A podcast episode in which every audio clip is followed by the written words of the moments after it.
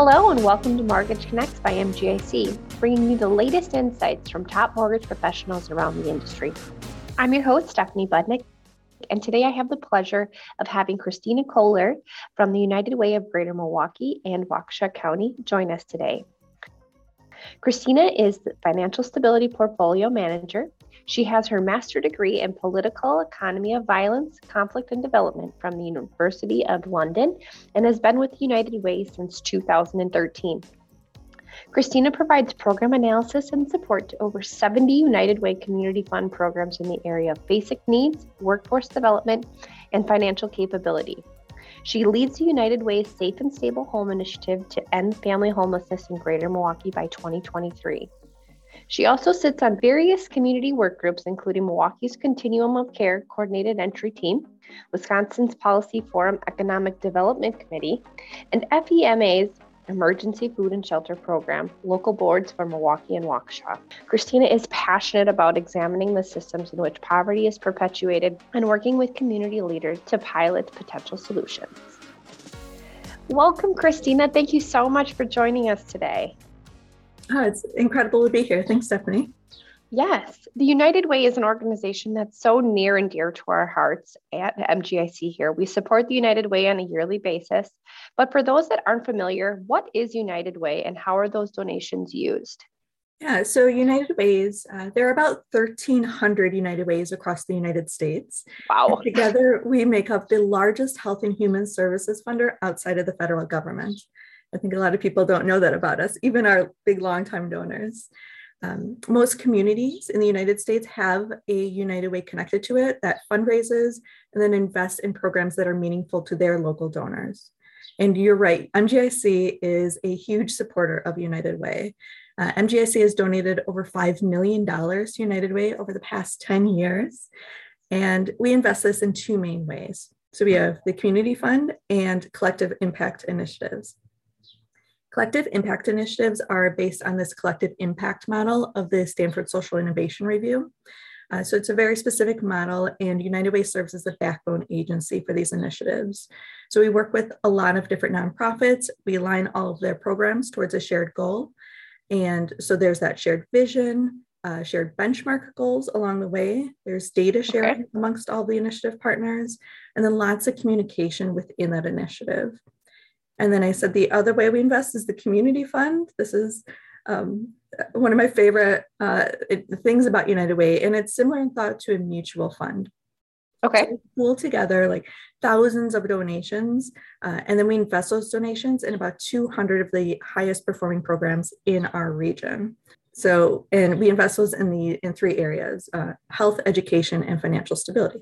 Okay, that makes sense.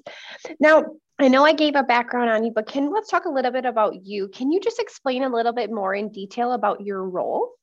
Yeah, sure. So uh, my United Way is in the greater Milwaukee area. So that includes Waukesha and a portion of Washington and Ozaukee counties. And my role, I'm the financial stability portfolio manager. So I oversee the grants that we make in those financial security programs, both in the community fund and our collective impact initiatives.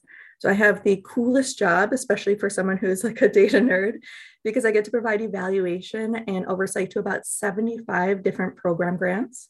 I get to serve as that program liaison between the program staff and United Way. Uh, I get to sit on community and government work groups in my specialty areas, uh, provide professional advice to nonprofits, even those that aren't funded through United Way. I do policy and advocacy work, research, and then fundraising. And then those specialty areas for me are food security and then housing and homelessness.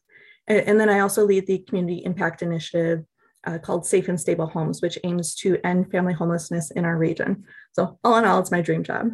That sounds so amazing. It sounds like there's a lot of things to love about it, and there's so many different directions that your organization goes and your job in itself. It sounds like so much. But is there what is there anything else that you didn't hit on that really makes you love your job? I mean, you have so much involvement there. Well, you know, I love my job so much because you know I'm a Milwaukee native, and I grew up in a family that really struggled to make ends meet. So when I am evaluating my programs, let's say a food pantry, I get to come at it with this academic knowledge of best practices, but also that practical human level of what it feels like to actually use that program and need that program to kind of survive as a family. So I uh, earned my master's degree in uh, political economy of violence, conflict, and development from the University of London. I focused on food security and development aid. And I saw a lot of my um, my classmates go on to international aid organizations all across the world. Really amazing stuff. But I really wanted to come back to my home community and work on the issues uh, that are in my own backyard. So the job is challenging, it's rewarding. I kind of get to learn every day and constantly see the really good work that's happening here in Wisconsin. That's amazing. I know that it's a, it's a huge part about enjoying your job is yeah. even having that relatability and making it means so much to you. I think that that's why I love my job in itself because I get to help people with home ownership in a, in a different capacity, but you know, it speaks to home ownership, and home ownership is so important to mm-hmm. our listeners here. Um, so I just want to pivot a little bit about the work with United Way does in that space. And so, can you just go a little bit more into what um, does United Way do to improve housing security? So when I think of housing security, I think of it in three big buckets homes, home ownership, and homelessness. So we touch all three of these. So starting with the concept of home. So most of the clients that we work with are in those uh, like extremely low, low, and moderate income households. Uh, we work with the families that see home as you know more than just a physical place that provides shelter although that's important uh, mm-hmm. uh, it's the space that provides that social emotional space for children to be successful in their education. Uh, and we see it as a critical determining uh, factor when it comes to the type of health concerns that each of those family members will experience. So it touches on health, education, and financial stability. That's that's huge. I know that we talk about that a lot too in the educational piece and what home ownership can do for you. Can you tell me a little bit more about the connection between a home and a person's health? Yeah, I think a lot of people think that you know, individual choices make up how healthy a person is. But in reality, about 80% of an individual's health outcomes are what we call uh, social determinants of health. And so, social determinants of health are those conditions in which people are born, grow, live, work, and age. So, they're things like how close you are to a grocery store, and if you're able to afford nutritious food there. It's the level of community engagement you have in your social networks. Um, you know it's how reliable your employment income is. It's all those other factors outside of those individual individual choices that you make. And they have a huge impact on people's health uh, their well-being their quality of life uh, but they also present challenges for patients when they're sick and the ability to receive care. So like housing is seen as the most impactful social determinant of health because it's the basis for all of the other social determinants of health like education employment and community. Sure so can I give you an example of this? Absolutely. Okay. So an example where we see housing directly the, uh, affecting health here in Milwaukee. Uh, so there are certain neighborhood neighborhoods here who have that have been like historically disadvantaged and significantly um, they have significantly older housing stock, right, than other neighborhoods. And those older homes are more likely to have mold issues right? And mm-hmm. so we see higher rates of asthma and breathing problems in the children within those particular neighborhoods. And asthma is really expensive to treat. So, like, do you know how much an inhaler costs? Yes, I had to have one for my son as like almost infant. I was like, "What? This is crazy." Oh my gosh! Yeah, I mean, like if you have insurance, it's like fifty dollars maybe, and if you don't have insurance, it can be up to three hundred dollars an inhaler. It's pretty yes. wild. So we see we're looking at these low income families and we see parents that are already really stretching their budgets to be able to afford their home, but then having to stretch those budgets even further to be able to afford those medical costs directly relating to the quality of that home. So like here at United Way, we know that having a safe and stable home is really the foundation for that good health and good educational outcomes for the kids. Sure, that makes sense. And thank you for that example. Now, when you're speaking about that, can you talk a little bit more about how United Way works to solve that?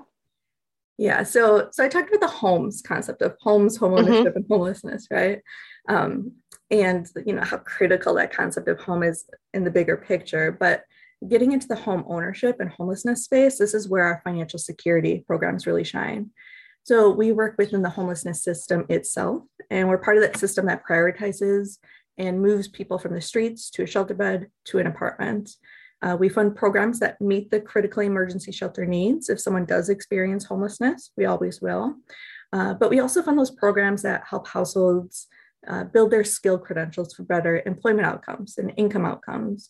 Uh, many of our programs work directly with employers to create, you know, a pipeline to good paying jobs and programs that provide financial coaches and some really cool programs that embed financial coaches within like an array of different spaces and they really help people you know drive them to their personal goals which oftentimes that goal is home ownership right mm-hmm. so after that, we fund programs that provide home buyer counseling for someone that's made that big purchase and for foreclosure prevention counseling too. So if someone does fall on you know rough financial times. Yes. So we fund those solutions that kind of allow people to be most informed on what safe and affordable housing is, where it exists, how they access it, and how to you know get connected to homes, you know, even if they are a low income renter to move on to achieve those personal goals. That sounds like it speaks very similarly to goals that we have here and, and mm-hmm. what we're so passionate about educating. And if people get in situations where they struggle, how to get out of that and still maintain that home ownership. So that's really cool mm-hmm. to see. You, you were talking a little bit uh, previously about safe and safe and stable home initiative. Can you tell me just a little bit more about that and expand there? Yeah, our Safe and Stable Homes Initiative. So we are on track to being the first community in the United States to end family homelessness. And wow, that's know, so cool. So goosebumps. I got goosebumps. We're really going to do it. And we've invested millions of dollars into this work over the past two years. We are changing the way that government and systems operate to serve families that are at risk of homelessness. We have created and expanded cross sector programs that prevent homelessness from happening in the first place. And then working with shelters and like beefing up our system with housing navigators so that if we can't prevent homelessness for a family, we can make sure that it's rare, brief, and a one time experience. That's that sounds like it. That's so cool that hopefully like 2023 was that what it was? Yep. Yeah. That's so close. I'm so excited. Um, there's so many things that you've spoken about, but what are you most proud of with this initiative? Or maybe more or less, what have been some big accomplishments that you've seen throughout this work? There's so much. There really is so much. So, one big thing is the Right to Counsel project. So, we've worked with our legal systems to now provide free extended legal representation in the eviction case of every household under 200% of the federal poverty guideline. So I'm going to ask you a trivia question, okay? Oh so, boy. I'll give you a hint. So, what percentage of tenants have a lawyer when their eviction goes to court? And the hint is that it's under 70%. 30. 30. So, it's the same here in Milwaukee, the greater Milwaukee area as it is na- nationwide. And it's about okay. 3% of tenants. So, just 3% Three. of tenants have a wow. lawyer when they go to eviction court. It's not a right that they're given, and it's a complicated legal process. Uh, so that's one of the reasons this program is really, really important to me. We're nine months into launching it, and we've already provided free uh, housing attorneys to over 2,000 households in their eviction case. And we find that about 80 to 90% of those cases where we do provide a free housing attorney, that eviction is dismissed or delayed. So it's a hugely effective eviction prevention strategy. And sure. it's good for the landlords too, right? Because our housing attorneys are able to connect them with different rent assistance programs, cover any back rent owed, and address any other issues that might be going on. Uh, yeah, Seems like a benefit to both parties. It really I mean, is great. It's a it's a total system improvement there. Um, and other system improvements, we've worked with our school system here to uh, improve the referral process. So when their school social workers identify a kid that might be experiencing homelessness or housing insecurity, that school social worker now knows the pipeline of how to properly bring that child and their family into the system.